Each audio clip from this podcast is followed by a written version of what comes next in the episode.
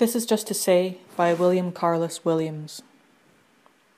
This is just to say, I have eaten the plums that were in the ice box, and which you were probably saving for breakfast. Forgive me, they were delicious, so sweet and so cold.